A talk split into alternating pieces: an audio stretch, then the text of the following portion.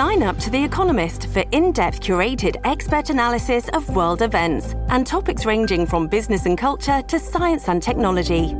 You'll get the weekly digital edition, online only articles, curated newsletters on politics, the markets, science, culture, and China, and full access to The Economist Podcast Plus. The Economist is independent journalism for independent thinking. Go to economist.com and get your first month free. KYW News Radio original podcasts. Hey, everybody, it's Flashpoint host Cherri Gregg. I just wanted to say I appreciate all of your support of the Flashpoint show and podcast. Would you do me a favor? Would you subscribe to the podcast and be sure to rate and review? We need your reviews to get us to the top. Have a happy 2021. Now back to the show. Coming up.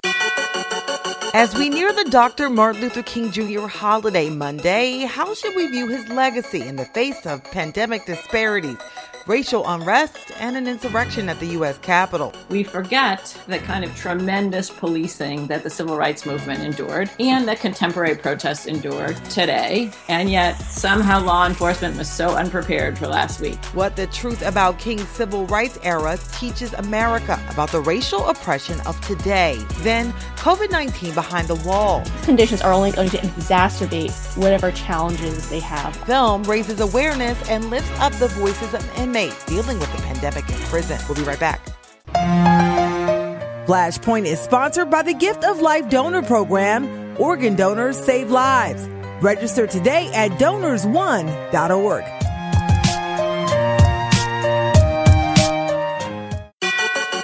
Welcome back to Flashpoint. I'm Cherri Gregg. The focus is the legacy of Dr. Martin Luther King Jr. A global pandemic hit the black community hard, then protests and riots following the death of George Floyd, and most recently, backlash to progress as Trump loyalists stormed the U.S. Capitol in a violent and deadly act of insurrection. All battles that are rooted in racism. But how does the legacy of Dr. King connect with this civil rights war of today? With me to discuss this flashpoint is Jeanne Theoharis, a professor of political science at Brooklyn College. She's also the author of A More Beautiful and Terrible History, the uses and misuses of civil rights history. Welcome to Flashpoint. Thank you for having me.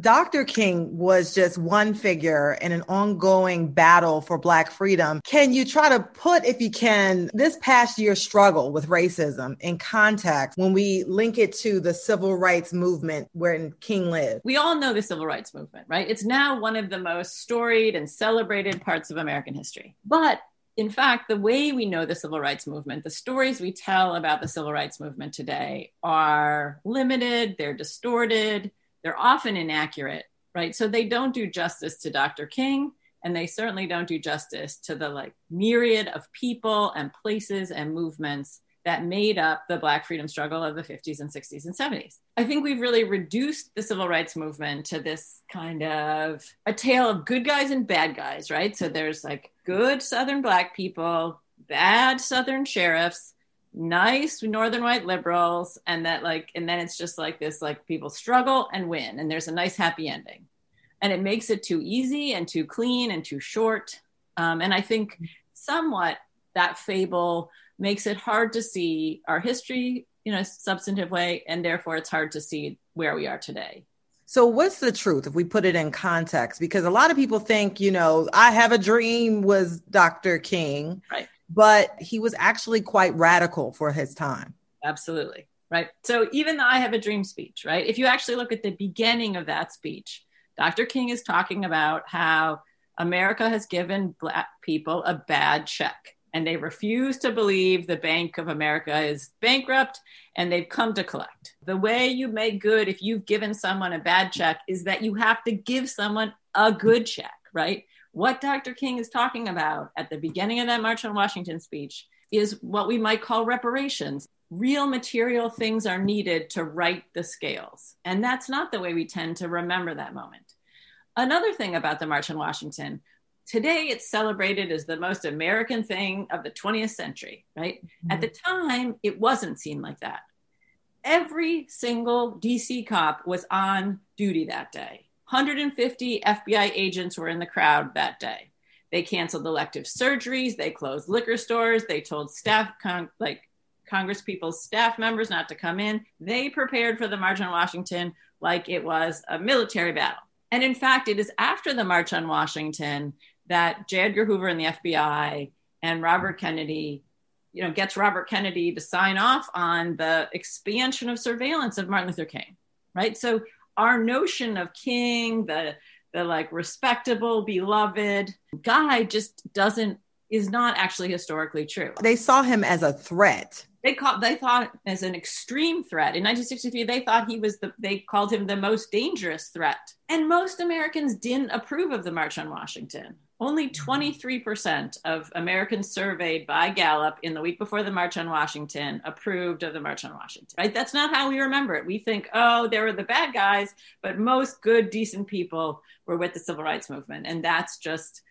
again not true i think another aspect and this is something i've started to get very interested in is we tend to trap king in the south dr king from the beginnings of the southern christian leadership conference in 1957 is not just pointing at the south he's also pointing at the north and over and over beginning in 57 he's saying he's calling for a northern liberalism that's actually liberal at home he's saying you can't just talk about mississippi you can't just talk about Alabama. You need to fix your own house. By the mid 60s, he's getting more and more disillusioned, right? Because you see, again, many Northerners so proud of themselves for supporting the Southern movement. But then when King's talking about police brutality in New York, when he's talking about school segregation in Chicago, when he's talking about housing segregation in LA, right? Then those same political leaders are like, want nothing to do with him. So I think that's a king we're not used to, right? A king that's speaking out about police brutality in the early 60s, a king mm-hmm. that comes to both New York in 1964 and LA in 1965 and calls for a civilian complaint review board. Same thing that you hear people talking about right now. Right? But this is not a king that we're like, we've sort of airbrushed that away, right? So the mm-hmm. king that is saying, this is a problem. The king that is saying, okay, there's been all this attention to, to police brutality in Birmingham, but northern police brutality has been sort of justified and hidden and king's calling this out and yet that's not how we know him that's not how we remember him and so what it means to remember dr king i think more fully and more accurately is to see him you know, calling out the hypocrisies, calling out the comfortable vanity of Northern liberals, calling out the thin veneer of racial self satisfaction. These are quotes from Dr. King, right? But again, yeah. it's not a Dr. King. We know that well. Let's dig into that a little bit because uh, you you've said in the past that his radicalness has been whitewashed. Mm-hmm. Uh, and, and many have tried to separate uh, a king method from what you see right now in Black Lives Matter, right? But you have said that hey, they're not that they're not that different after all. Explain this. The way we tend to look back on the civil rights movement is again, people imagine, oh, they would have been with Dr. King if they were alive. Oh, most decent people were with the civil rights movement, right? That's not true.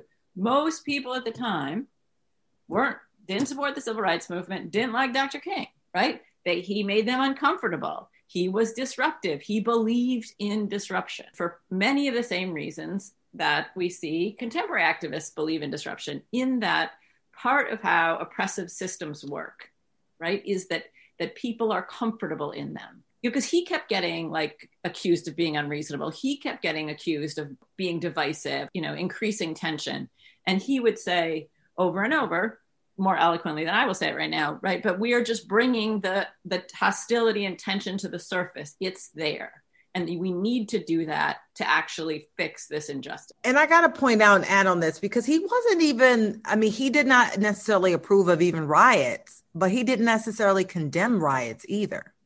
And he, he was very clear that it's not enough to condemn riots if you don't see the conditions that have led to them. And, and King is very clear that you see in most of these cities movements for years trying to set, trying to call out kind of housing segregation, you know, unequal city services, you know, ghettoization, school segregation and inequality. And over and over, city leaders, whether it's in LA or Harlem or Newark, right, are ignoring, are gaslighting, are, you know, discrediting movements in their cities. And so King is King is saying this is a false surprise at these uprisings because people have been bringing these issues to you and you have not, you know, you have not listened. And the riot is the is the, you know, language of the unheard, right? He said that repeatedly. And so let's shift gears a bit because the Black Lives Matter movement is founded by Black queer women. Um, and but when you look back at the civil rights movement, a lot of times you only see the men, with the exception of Rosa Parks and a few others. But what's the truth? I mean, first, I think we could look at Rosa Parks, right? Everyone knows Rosa Parks, except most of what we know about Rosa Parks is narrow, distorted, and wrong, right? She gets to walk onto history on that one day on the bus, and then that's it, right? When the actual Rosa Parks is a lifelong freedom fighter. She's been an activist for two decades before her bus stand, and she's going to be an activist for 40 years after. Um, and it's not just about the bus, right? One of the issues that you can see across Rosa Parks' life are issues of criminal justice. Mm. So she's uh, working on issues of police brutality. She's working on issues of Black men being wrongfully accused of crimes. And she's working on issues of trying to make the law accountable to Black people, and particularly Black women who have been raped and sexually assaulted. And we see that, you know, we see her doing that in the 40s and the 50s and the 60s and 70s, right? So uh, Rosa Parks will describe her personal hero being Malcolm X but we we set up in our imagination these like Malcolm's over here and King's over here, and to, to somebody like Parks, you know, she has tremendous love and respect for Dr. King and tremendous love and respect for Malcolm X. But there are other women as well, many times that are left out. Yeah. So if we think again, let's go back to the Montgomery bus boycott. Where do we get the Montgomery bus boycott? We get it because so the night that Rosa Parks is arrested and she decides to pursue her legal case, she calls a young black lawyer named Fred Gray. And late that night, Fred Gray is, calls the head of the Women's Political Council, a woman by the name of Jo Ann Robinson. Uh, and the Women's Political Council had, for a couple of years, been working on issues of bus segregation. And so that very night, December 1st, 1955, in the middle of the night, Jo Ann Robinson, who's a professor at Alabama State College, basically goes to the college and, with the help of a colleague and two students, runs off 50,000 leaflets that say, Another woman has been arrested on the bus boycott on Monday because Monday is when Rosa Parks is going to be arraigned in court. Um, so I think in in the way it often is taught is like Martin Luther King organized the boycott, and Martin Luther King will emerge as a leader of the boycott. But who organized the boycott initially is the women of the Women's Political Council. I love that story. And can we just connect all of this to what we have seen today. FBI, when the March on Washington happened, you had the FBI full out. You think about the Black Lives Matter movement and the uh, type of um, militarization of police that was there. And then you look at the insurrection. One of the things that we know about sort of racial injustice is that it's shape shifting, right? And so I think all those things are happening. But certainly, if we think about kind of law enforcement and sort of danger and who's seen as dangerous and the kind of the advanced preparation for some kinds of protests in Washington. And then what seems to have been an inadequate preparation most protests near public buildings in DC you don't get to bring poles you don't get to you know let al- I mean let alone breach the all that stuff is taken from you. And so right the kind of who gets seen as somebody worthy and needing policing right is is i think a very important question both then and now right? Yeah. and i think sometimes we forget again in this way that we've airbrushed and whitewashed dr king right? Airbrushed and whitewashed rosa parks right? That the kind of tremendous policing that the civil rights movement endured and that contemporary protests endured today right? And, and many people have been sort of showing us all the arrests that happened this summer around, you know, many of the Black Lives Matter protests across the country. And yet somehow law enforcement was so unprepared for last week. And it raises a lot of questions.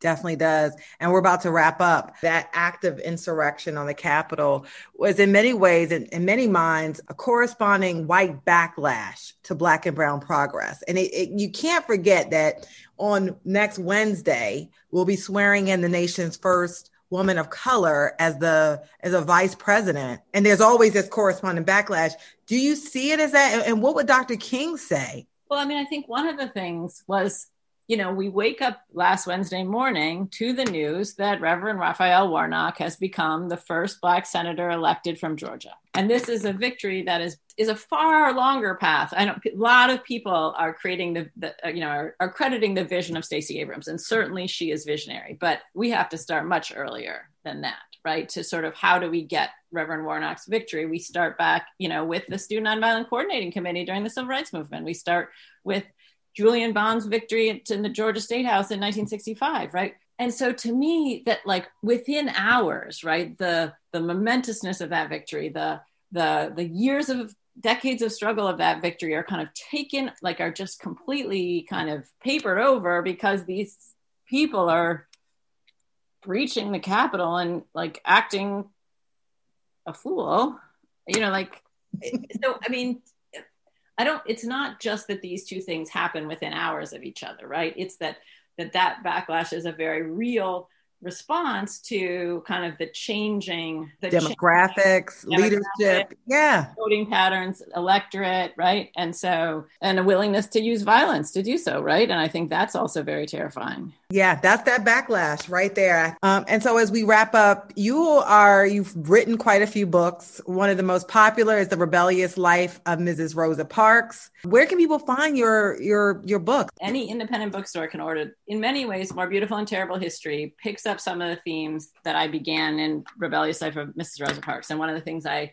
found was that people were really hungry to understand where we get these myths and fables of the civil rights movement and then what a fuller history would look like. And so, in many ways, More Beautiful and Terrible is a continuation. And then this week, um, I was a co editor. We published Julian Bond's Time to Teach. Um, so, Julian Bond was my mentor. He was, I took a class with him, I was a TA for him, and his wife and I basically he wrote out his teaching lectures in full sentences and polished them. And so she and I edited them into a book that's basically a narrative history of the Southern Civil Rights Movement by Julian Bond. That came out this week. So that's very exciting. Well, congratulations on Thank your you. writings and on your prolific study of the Civil Rights Movement. As we celebrate this King holiday, perfect timing for you putting this all into context. Thank you so much.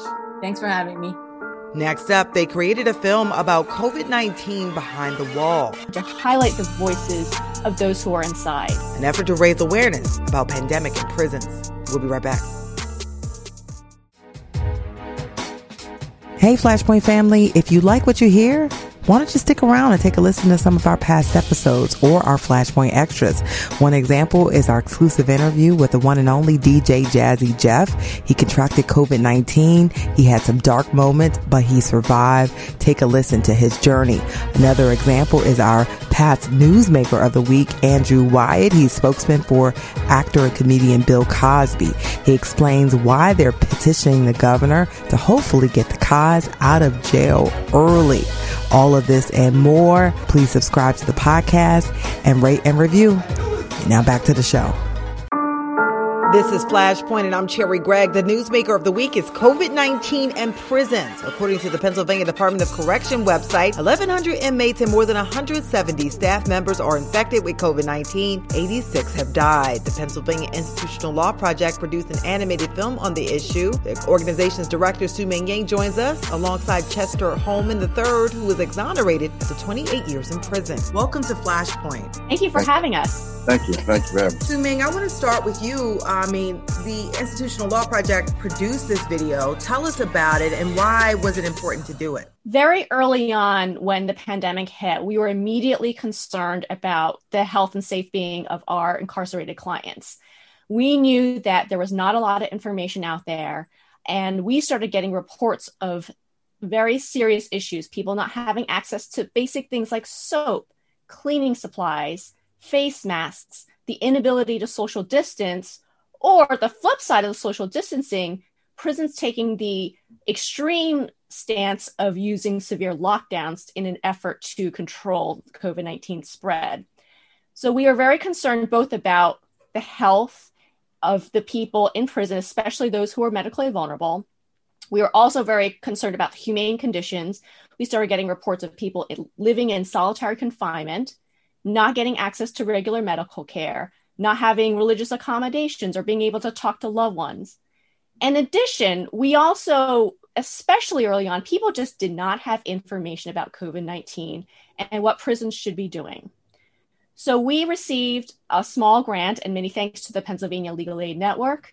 And we decided to come up with this idea of making a film, both to educate, hopefully, people who are incarcerated via their families, let the families and community know. And as the project evolved, we also felt it incredibly important to highlight the voices of those who are inside. So, one piece of the film that I'm very proud of and, and really appreciate those who spoke to us are the interviews with people who are incarcerated telling us about their experiences living in prison during COVID 19. Yeah, and if you could just summarize some of what you you heard, Su Ming, from these individuals. People were very scared, anxious. The lockdown conditions made it feel like they're living in a chicken coop. They had a lot of fear about dying, not having information.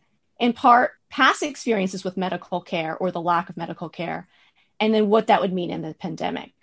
Overall, there was a lot of anxiety, fear, worry. One of the individuals that we interviewed caught COVID 19, hmm. and he talked about how difficult and painful it was having COVID 19 in prison.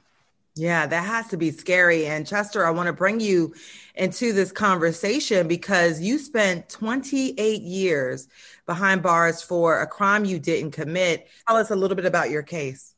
Yeah, um, okay, I was uh, arrested in, uh, in 1991 for a murder. I was uh, charged with conspiracy, robbery, uh, possession of instrument of crime. It took almost two years to go to trial. We went to trial in uh, I think it was March of 93 or April of 93.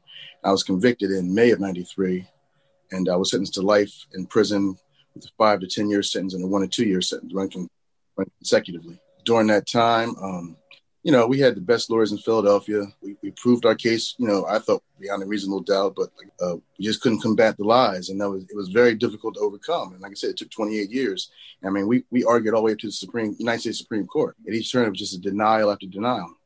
And, uh, you know, during that time, I just tried to uh, hold on to hope, believing yeah. that eventually work out. Uh, they did, but it took almost close to 30 years. But, uh, you know, here we are. Since coming home, I've uh, been able to gain employment with the uh, Institutional Law Project. Just been a blessing, I guess, in, in, disguise, I guess, so to speak. All that time, I didn't think I was going to make it home. You know, I didn't think I was going to get out. As a young man, and I watched myself get older, and family members, you know, passing away and so forth. So it was a it was a challenge to say the least. And uh, since coming into the Institu- Institutional Law Project, it allows me to kind of reach back to a lot of the guys that I left back in the uh, early 2000s. I actually reached out to the Pennsylvania Institutional Law Project seeking help you know, and uh, I received information that I, you know, I was uh, requesting at that time.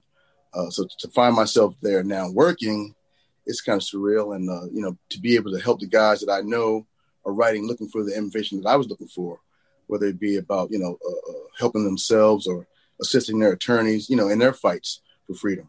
Yeah. Well, so, what was it like narrating this? You were released before COVID 19 struck the prisons, but what is it like for people who are trapped in there? And can you even imagine what it's you know, like? You know, I thank God every day. You know, I was released, I think, six and a half months before COVID was announced and so forth, and all that came into play. When, when Su Ming asked me to narrate, like I said, it was a no brainer. First of all, Su Ming is, is the director of the Institutional Law Project. Is a is a wonderful person, you know, and she's uh, she's very passionate about this work. So, uh, you know, we talked about it, and um, knowing the conditions within the prisons, medical in prison is, is is it's enough to keep you alive, so to speak.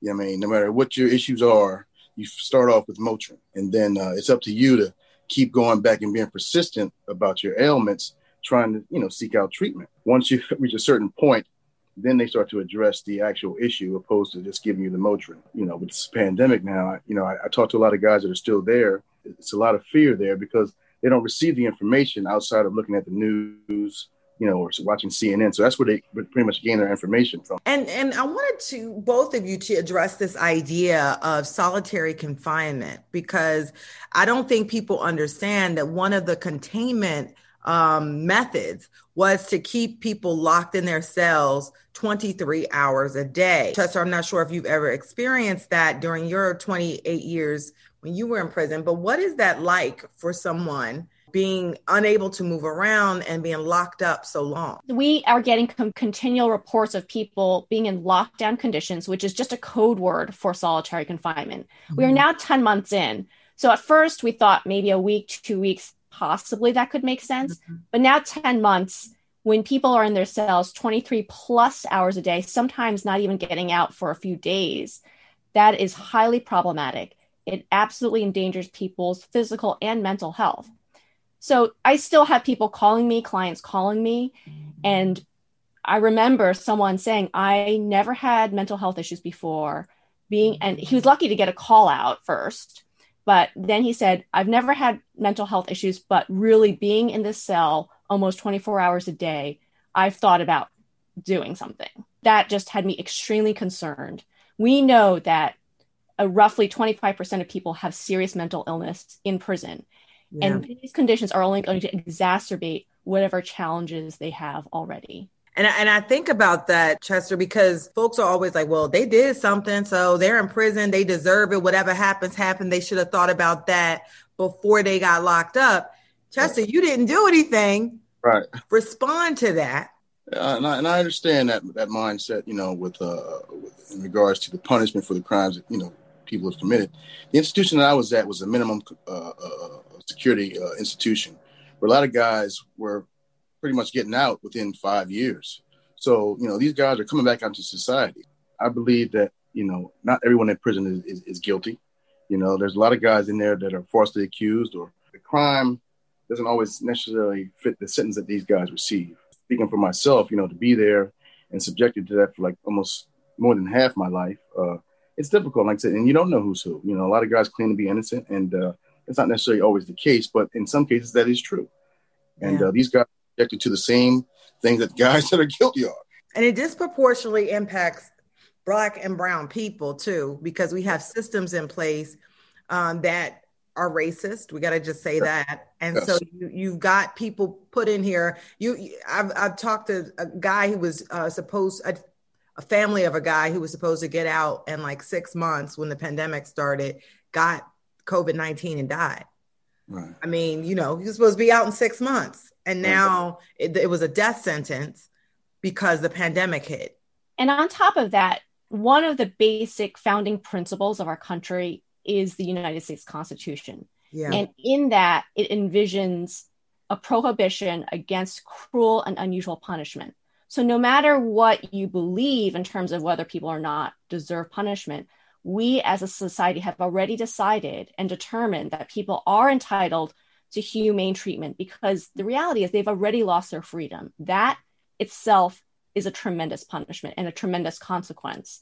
Yeah. Therefore, it's it's important that we as a civilized society believe in humane treatment even while you are incarcerated. So you do absolutely under the United States Constitution have the right to be safe from, safe from violence, to have access to medical care, and to be humanely treated had to have safe and sanitary conditions of confinement. Yeah. It's like you could take my freedom, but you don't have the right to take my life, even right. in a pandemic. And so, Chester, I, you settled a claim against the city of Philadelphia for a record amount, $9.8 million. Is that enough for the injustice? Could it ever be enough? For me personally, I mean, you know, people hear that amount and they think, well, you know, he, has been compensated. But like I said, you know, you can't get back those years. You know, uh, you know, as far as me having a family, uh, a career, I mean, you know, it was it, it was uh, it was taken away, and so now I'm trying to rebuild. And like I said, you know, this this this settlement it, it doesn't erase what's been done. In this process, I lost my mother, you know, my grandparents, you know, my nephew, and uh, you know, that was time spent with them, and uh, you know, I can never get that back. So this settlement for me is like I said, it's just an opportunity for me to help my family going forward for all the sacrifices they made throughout the years, you know, for me to you know, survive in there, so to speak. But my, I guess the biggest takeaway for me is the case is it's settled, it's done, it's over with, it's behind me now. It allows me to move forward.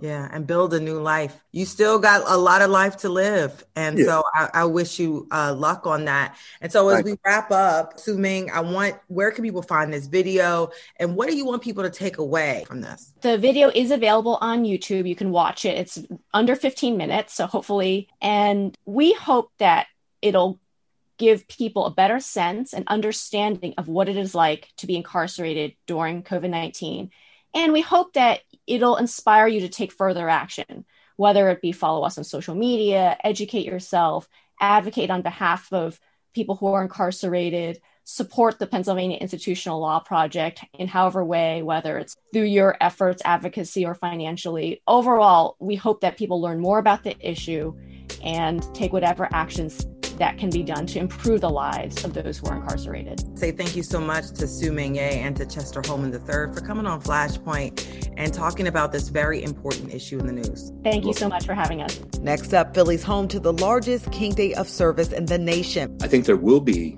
thousands and tens of thousands of volunteers. The pandemic pivot for the King holiday. We'll be right back.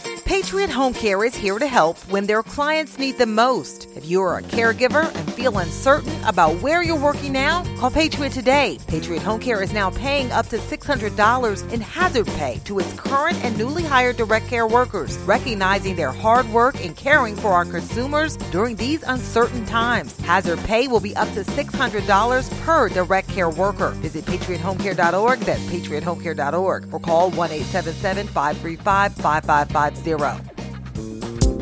Welcome back to Flashpoint. I'm Cherri Gregg. Be sure to subscribe to the Flashpoint podcast by downloading the radio.com app, Apple Podcast app, or other platforms. All you have to do is search Flashpoint. Now, we here at KYW, we are all about community, and the Martin Luther King Jr. federal holiday is Monday, and Philadelphia boasts the largest MLK Day of service in the nation. But this year, things will be quite different. Here to talk about the 26th annual Greater Philadelphia Martin Luther King Day of service is our Patriot Home Care Changemaker, Global Citizen founder Todd Bernstein. Todd, welcome to Flashpoint. Thanks, Cherri. Good to be here with you. So I've been there with you for many years celebrating the King Day of Service, but this year is going to be so different. Explain what it is usually like and how you had to shift things because of the pandemic.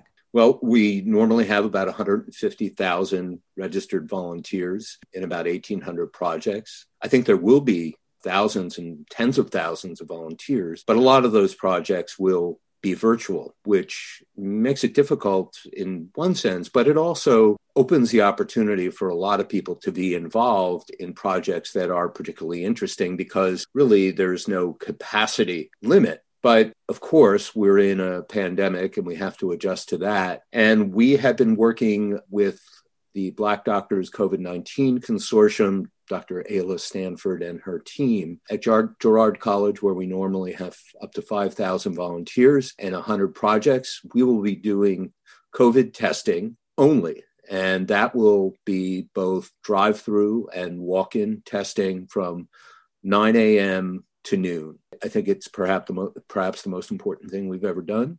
We're doing that in partnership with Penn Medicine, Children's Hospital, Johnson and Johnson, Independence Blue Cross, and other health providers. And it is really a, also a focus on uh, providing opportunities for underserved communities because disparities in healthcare is a is a key issue that we've all become more aware of uh, in this health crisis. And I think the disparities that were highlighted throughout uh, this pandemic has sort of led uh, to this year's theme. Am I correct?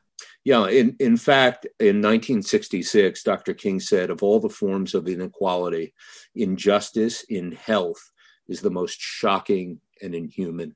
And boy, I mean, it's, you know, 50 plus years later, um, we could say the same thing. And uh, that's why our focus and theme is justice and the COVID 19 health crisis. And I think the other thing that's important is out of the pandemic are a number of related issues. So um, in the afternoon at three o'clock, we'll be having a virtual conversation on Dr. King, racial justice, um, and systemic racism in the delivery of healthcare uh, and that's why Dr. Stanford started the, the uh, Black Doctors COVID 19 Consortium because she saw that, that uh, particularly Black and Brown people were not afforded the same access. Um, another issue is food insecurity. We'll have several distribution sites around the city, including at uh, Enon Tabernacle Baptist Church. Um, we'll have a, a career exploration fair so many people who are out of work. And um, that will provide an opportunity for people to learn about available jobs, go go through um, soft skills workshops, and meet with industry professionals. Another uh, interesting project will be a training session for volunteers to serve in the uh, city's medical reserve corps. These are, are volunteers who have been at uh, testing sites and will be volunteering at the general rollout of the vaccine.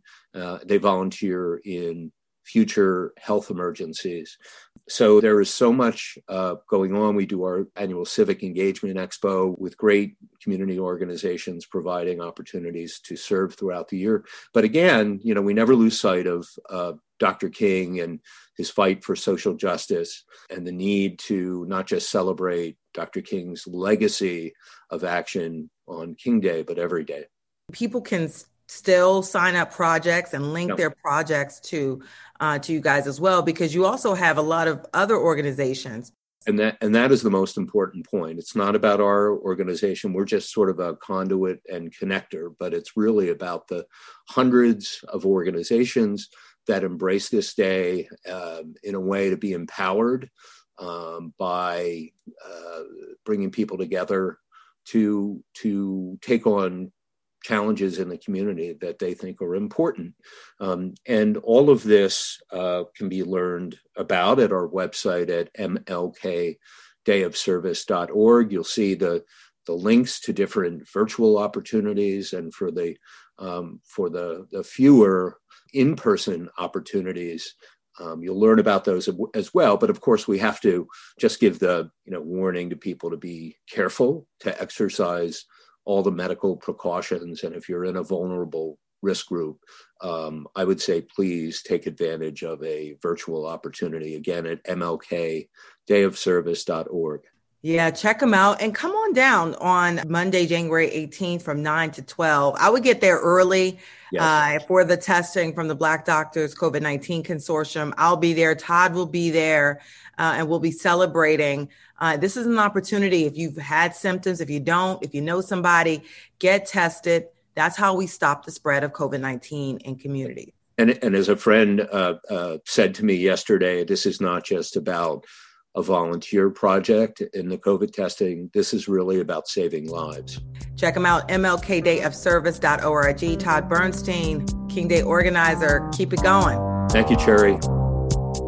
That's it for Flashpoint. Follow us on Twitter. Our handle is Flashpoint Show. And since we always wrap it up with a quote, here's one from Dr. Martin Luther King Jr.